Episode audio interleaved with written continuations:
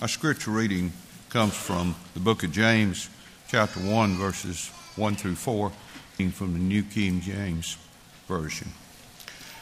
James, a bondservant of God and of the Lord Jesus Christ, to the twelve tri- tribes which are scattered abroad. My brethren, count it all joy when you fall into various trials, knowing that the testing of your faith produces patience. But let patience have its perfect work, that you may be perfect and complete, lacking nothing.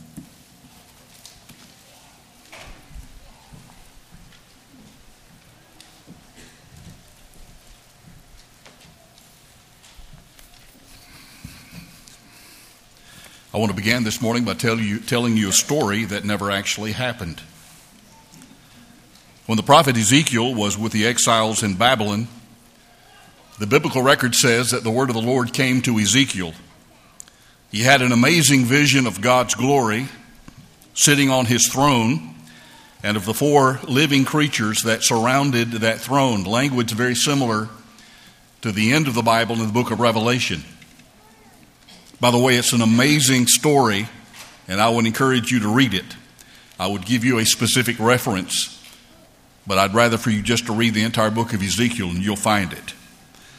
The Bible record says that as Ezekiel was seeing this vision of God, God spoke to him and said, I send you to the people of Israel, to nations who are rebelling against me.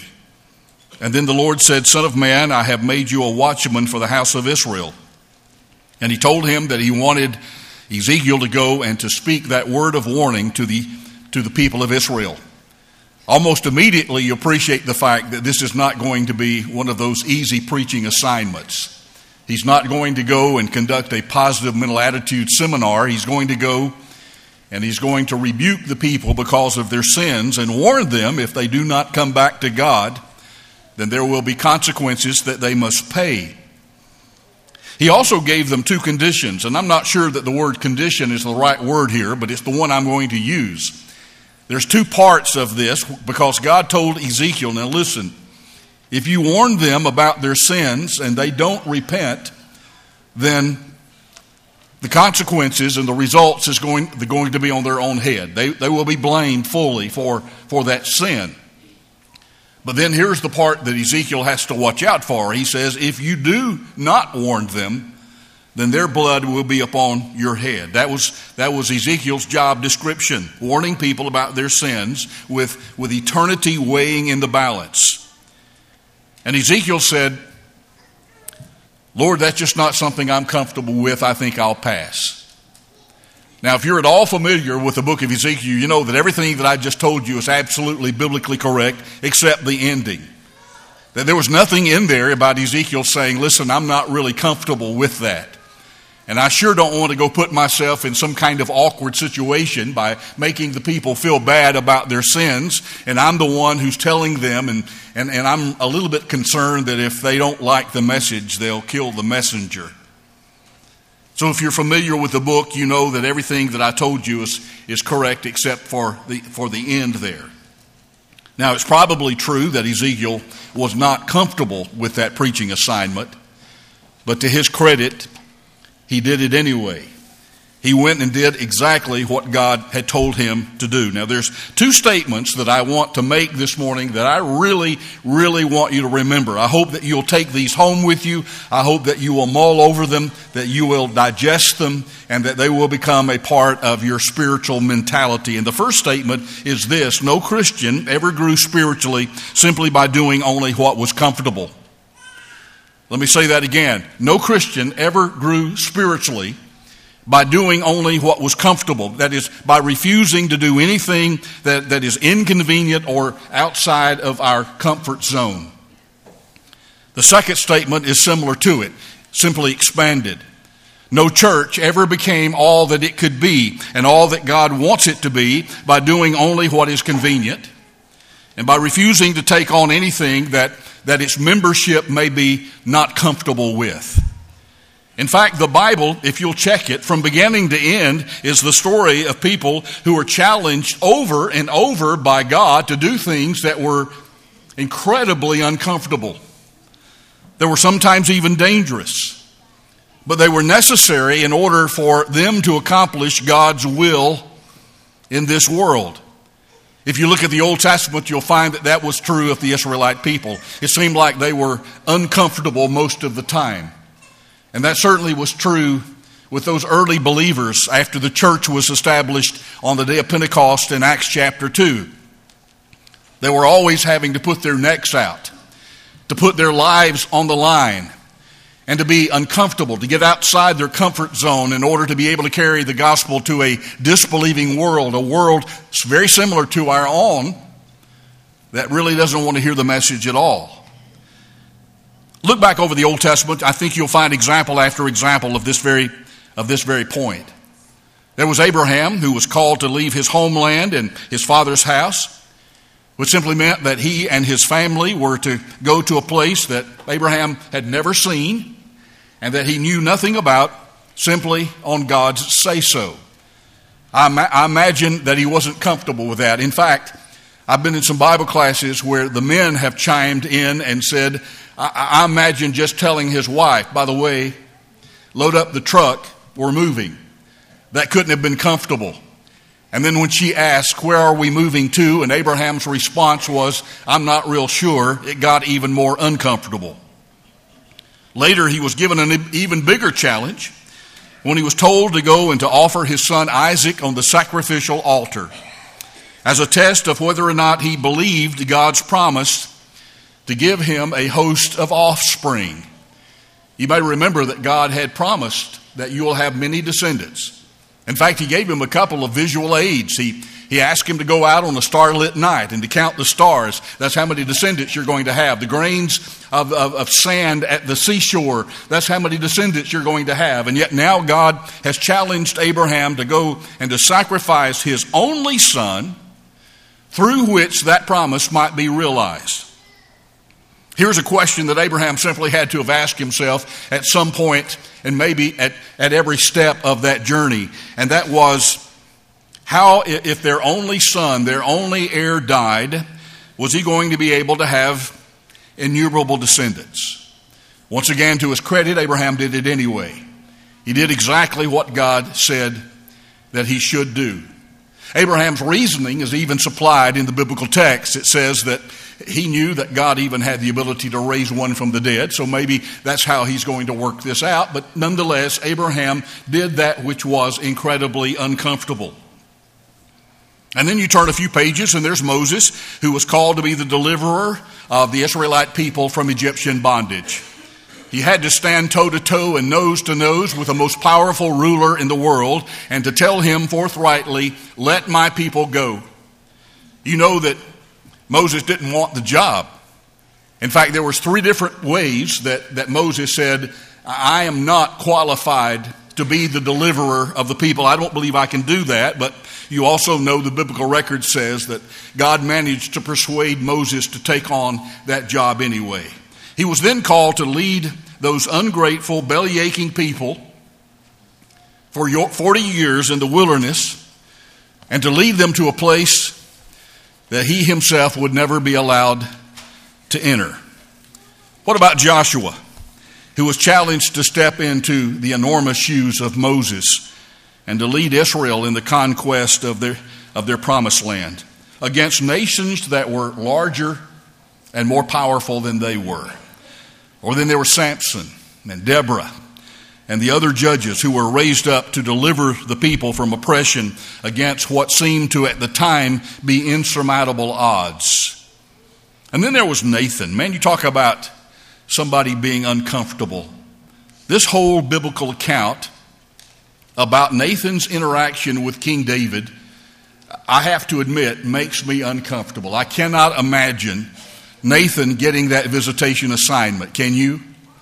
And yet God had told him, I want you to go and I want you to speak to the king. To who? The, to the king.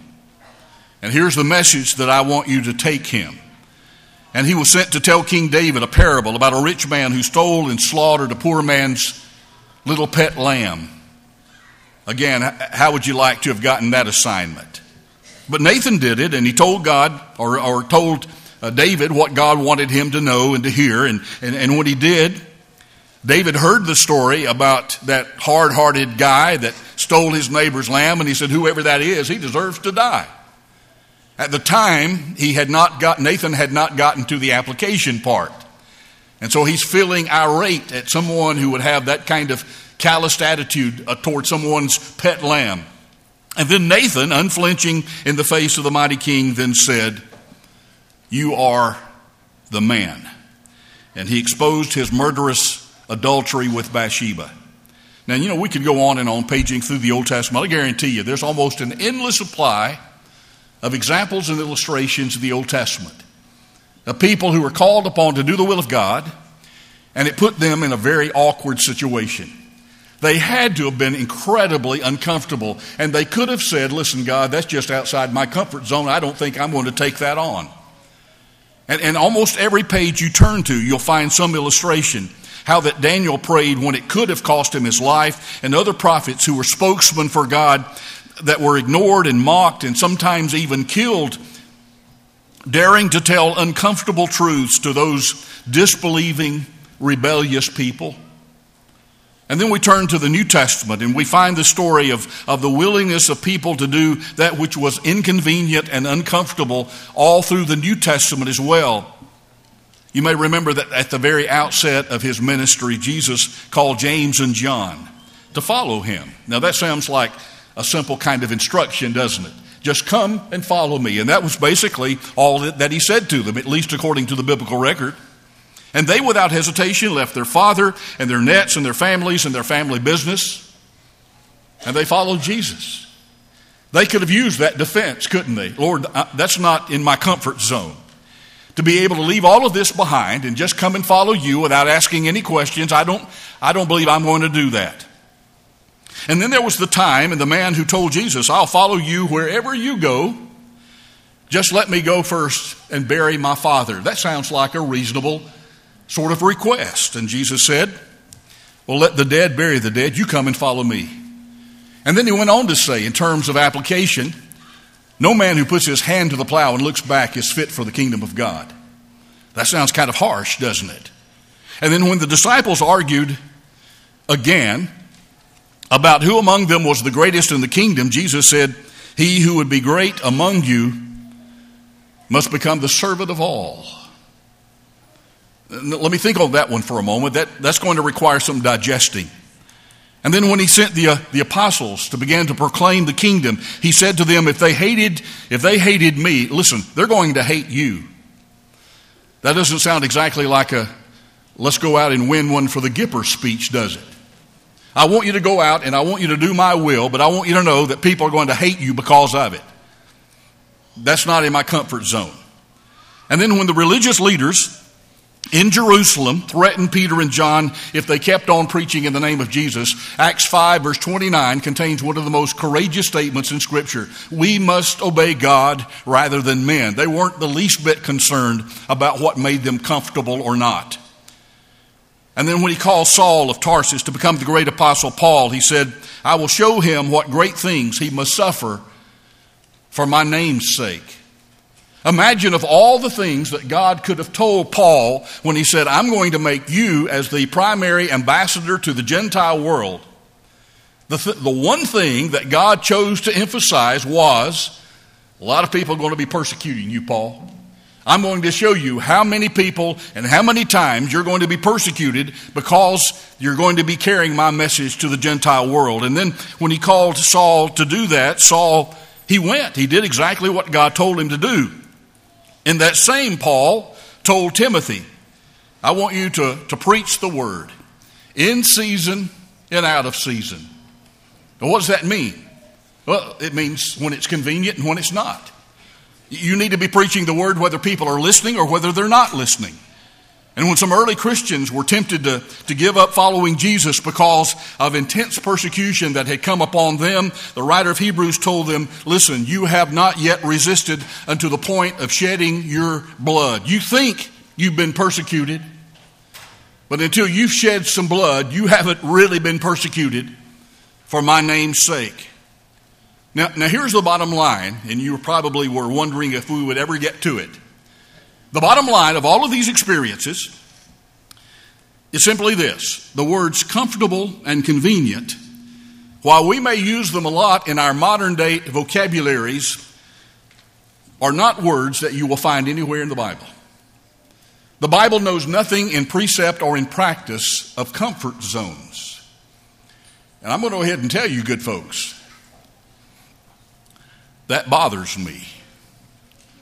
I would prefer to do what I'm comfortable with.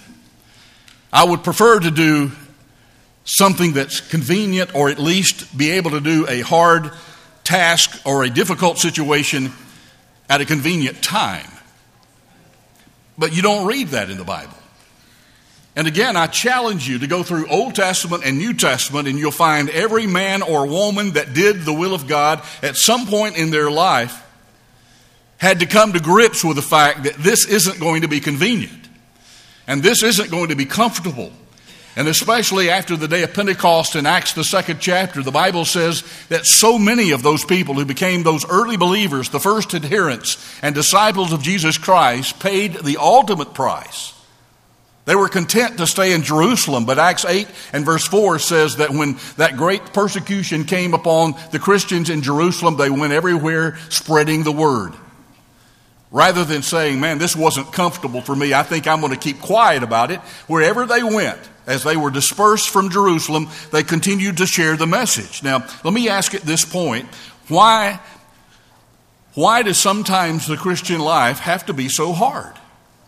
Why is it that God calls upon us to, to do away with the idea of comfort zones in our lives? Why so many challenges? Why so many obstacles? And why is it a mistake to back away from anything and everything that makes us uncomfortable in our spiritual journey? I believe the simple answer is this,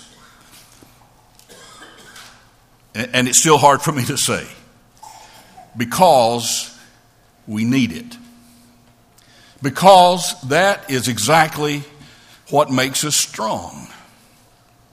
And yet we still want to shy away from it or even run away from it.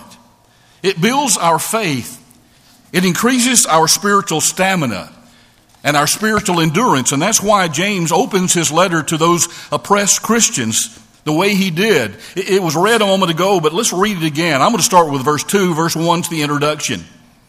James chapter 1, beginning with verse 2 My brothers, count it all joy. I need to already start over. I have problems swallowing that. Count it all joy. Yes, count it all joy when you fall into various trials. Maybe James meant something else, but he said joy here. When you fall into various trials, knowing that the testing of your faith produces patience. But let patience have its perfect work that you may be perfect and complete, lacking nothing. Now, if I'm reading those three verses correctly, James is telling me and you that the only way we're ever going to develop any kind of spiritual strength and spiritual fiber in our lives is for us to experience trials. In fact, he says that you ought to get to the point in your Christian life when you have seen that happen over and over to the point that when you see trouble coming, you're going to rejoice. Now, church, I'm not there yet. How about you? Oftentimes, I can look back over a troublesome time in my life and say, hey, that worked out well, didn't it? And so I'm happy about that. But while I'm in the middle of the suffering, when the persecution or the temptation or the trial or whatever it is is going on in my life, at that moment it is very, very difficult, even for the most mature of Christians, to give thanks for that experience. And yet, that's exactly what James is calling upon us and challenging us to do.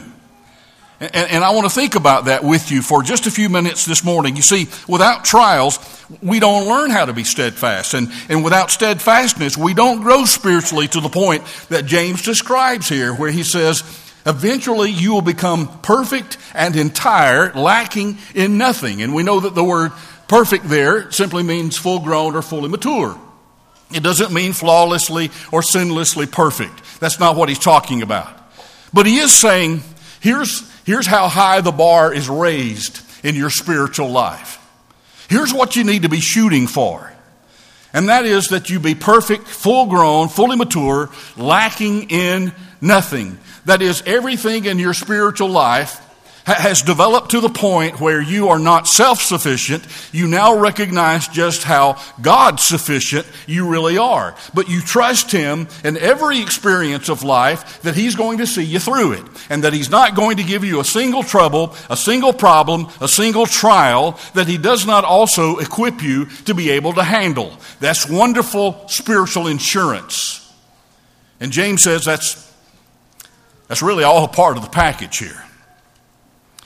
You know, there's been a, if I may use a, a quick illustration, there's always been a debate in college football as to whether playing cupcake games, uh, especially if it comes before a really big game in the schedule, whether that is helpful or harmful.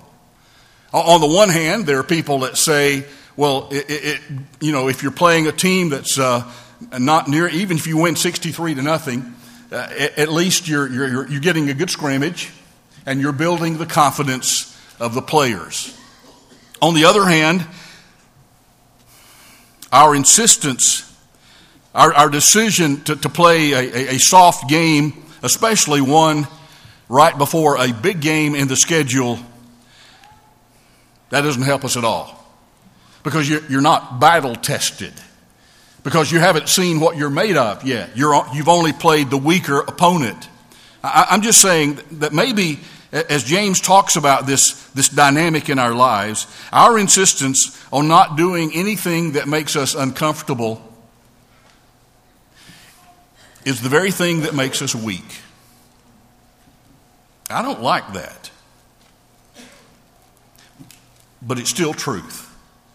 And I must learn to accept that and then assimilate that in my spiritual life, beginning with the way I think about everything. God's, God's Word just tells us over and over what we need. And, and folks, I mean, what we desperately need are the challenges that will build our spiritual resistance and give us the spiritual stamina that James here describes. You know, weightlifters will tell you that you gain strength only by gradually increasing the amount of the resistance. You don't stay with what you're comfortable with. In fact, I think probably it's a law somewhere that every gym in the world has to have this sign on the wall no pain, no gain. You've heard that over and over again. And that really is true. If, if there's no pain involved, you probably aren't training right and, and you aren't growing in your resistance the way you ought to. What I'm saying is, Arnold did not become Arnold by staying with the five pound barbells. You know what I'm talking about. Some of you may have heard of an experiment because some of your tax dollars went to finance this called Biosphere 2. It was a three plus acre artificial ecosystem that was built out in Arizona and was cl- completed in the early 1990s.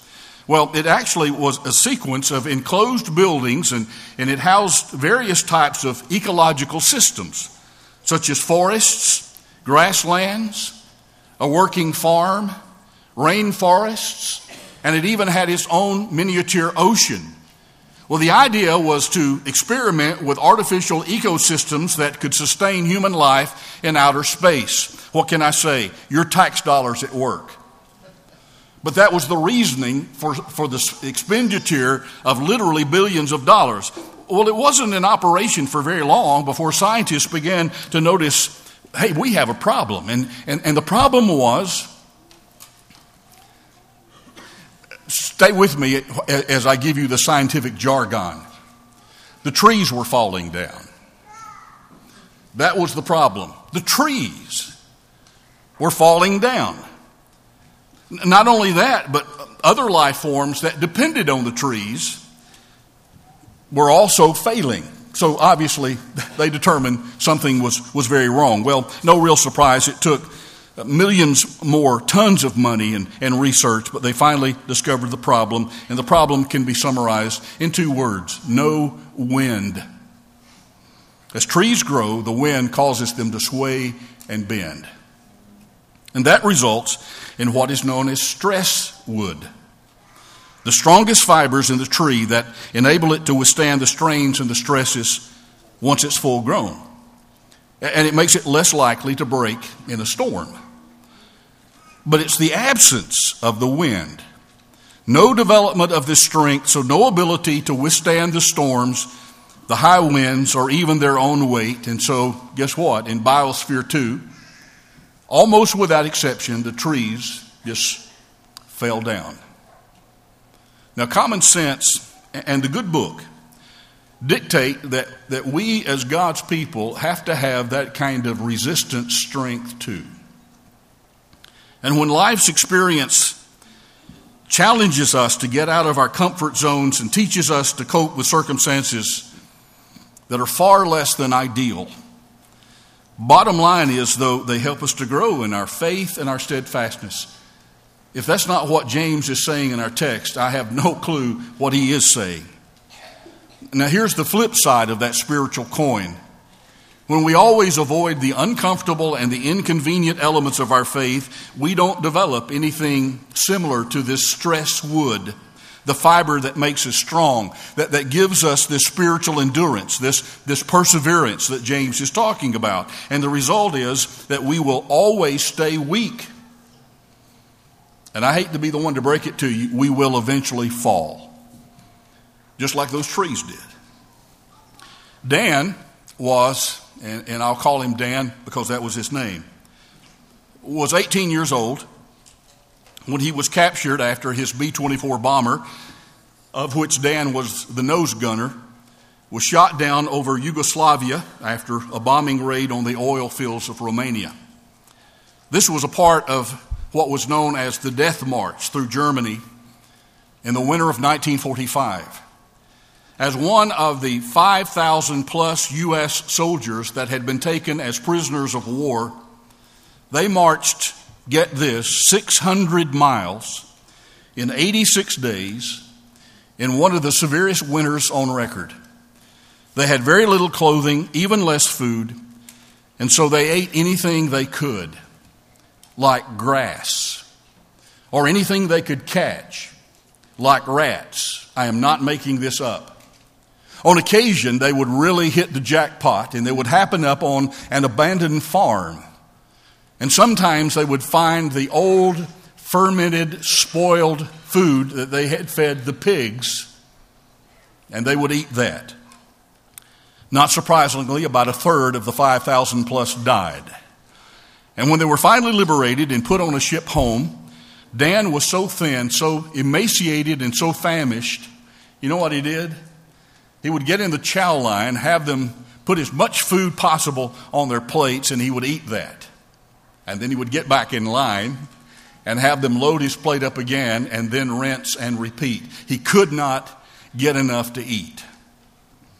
He did that over and over again. So in 1953, just eight years after his ordeal, Dan thought that it would be a good idea to write his experiences down so that someday his descendants, his grandchildren, great grandchildren, and so on, would be able to read about what he had experienced. And the reason that he thought it was important for him to write that down for his descendants was because he thought, with the terrific trauma that had been done to his body by that experience, that he wouldn't live long enough to see his grandkids or his great grandkids. But you know what, church? Dan didn't die young. He lived into his mid 80s. Now, here's a question why didn't he die young?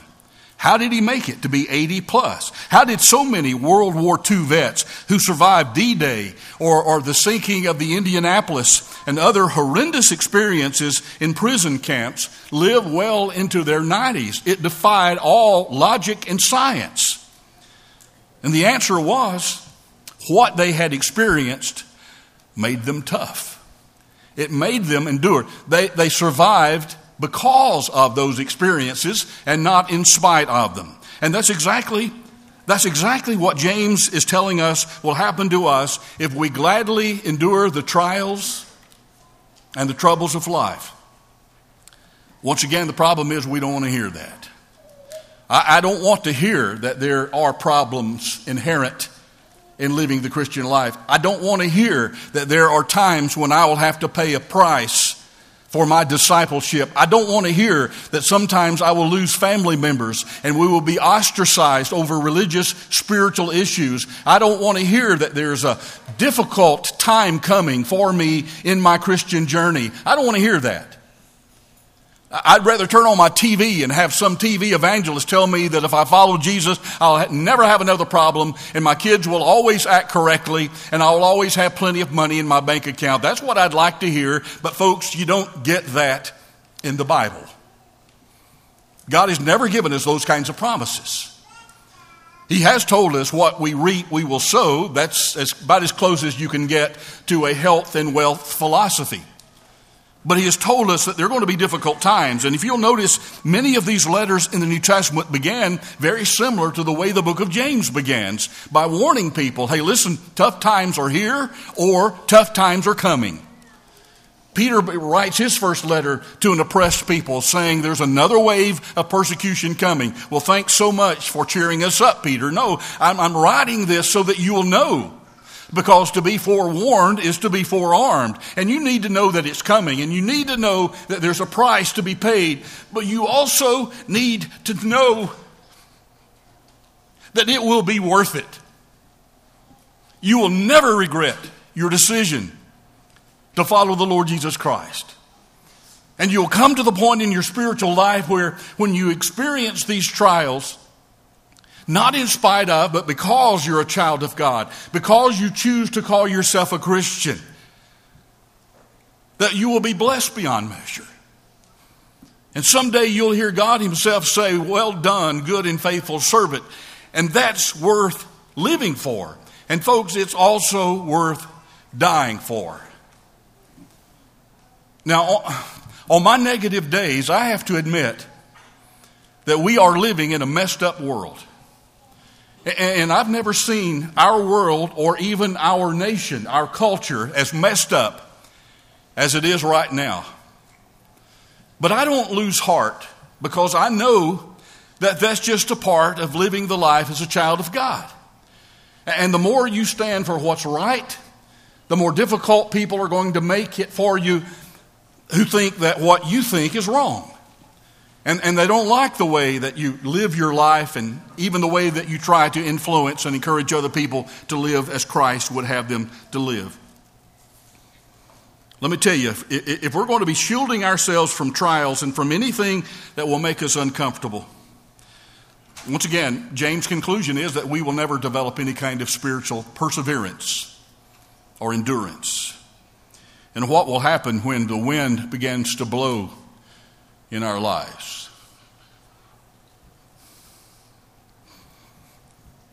Some of you know.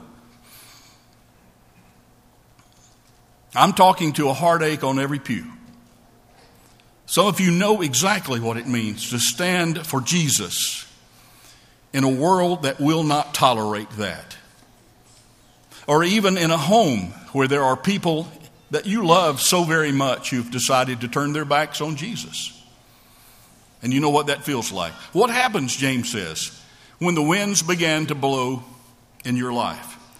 I will not reflect upon your intelligence by answering that question for you because you know exactly what will happen. So, what's, what is the lesson in all of this for us today? Should we go out looking for trouble so that, so that we can grow stronger? Is that James' message for us? Should we deliberately add weights to our own barbells so that we can develop that, that strength, that endurance? Well, no, no, there's no need for that. Because you see, living, living by faith in an ungodly world is going to present plenty of challenges, more than enough resistance, enough opposition to build your faith and your spiritual strength without you ever once having to go out looking for trouble. It'll come to you. Trouble will find you, even if you're not looking for trouble, because there's always going to be that abrasion, that conflict between the kingdom of this world, of which you and I are a part, or, or the kingdom of Christ, of which you and I are a part, as opposed to the, the worldly kingdom that's standing against everything that we're trying to stand for. Now, the takeaway, I think, from, from this lesson and this passage in particular should be this and again, I, I kind of feel like a prophet up here because I, I it, only in the sense that I know that this isn't easy to hear. But I think here's the starting place embrace the fact that it isn't going to be easy. Don't live in denial and say, if I, if I choose to become a Christian, God's going to bless me in every way. He will. But that's all that will happen. No, that's not the way it works. There's going to be a price that's going to be paid. And, that, that, just because something is difficult or, or even uncomfortable or inconvenient or, or, or threatening, even, does not mean that we should avoid it. It may just be the very challenge that we need to help us grow and, and to equip us for the other challenges that we will find down the road somewhere. You see, if we consistently avoid the inconvenient, we miss an opportunity to grow in our faith. Playing it safe will make us like those trees and, that we talked about in Biosphere 2. At some point, we'll just fall down for no apparent reason and there will be people in this good church that will look around and say, I wonder what happened to so and so. I haven't seen them in a long, long time. But there is a reason anytime a child of God lays down their armor and they leave the field of battle in defeat. And here's the reason they turned away from the challenges and the circumstances and the situations in life that would cause them to grow they avoided them rather than embrace them, like James said, count it all joy. They opted for a convenient faith and they chose the path of least resistance for a comfortable faith, and they paid the price. We started with a scripture reading. I want to end with one. This comes from Hebrews. Therefore, since we are surrounded by so great a cloud of witnesses, let us also lay aside every weight and the sin that clings so closely, and let us, here it is, and let us run with endurance the race that is set before us, looking to Jesus, the founder and the perfecter of our faith. Did you notice those two things in particular? Keep your eyes on Jesus, the author and perfecter and finisher of our faith, but also lay aside the sin because all that's going to do is entangle you and weigh you down and keep you from running with endurance the race that God has set before each and every one of us. And then he goes on to say, for who for the joy, he's talking about the Lord now, for the joy that was set before him endured the cross. You talk about uncomfortable. He went to the cross, despising the shame, and is seated at the right hand of the throne of God. Consider him who endured from sinners such hostility against himself, so that you may not grow weary or faint hearted. If I've read that correctly, that's Hebrews 12, 1 through 3. Every one of us, every single one of us needs to stop right now and praise God that Jesus did not decide to do what was comfortable and convenient for him when he went to the cross. I'm so glad he got outside his comfort zone. And he stretched out his arms. And he allowed them to nail those, those nails, those spikes through his hands and through his feet because he knew that he was doing something that was absolutely necessary for God's will to be done in this world, and that's the salvation of lost humanity that includes every single one of us.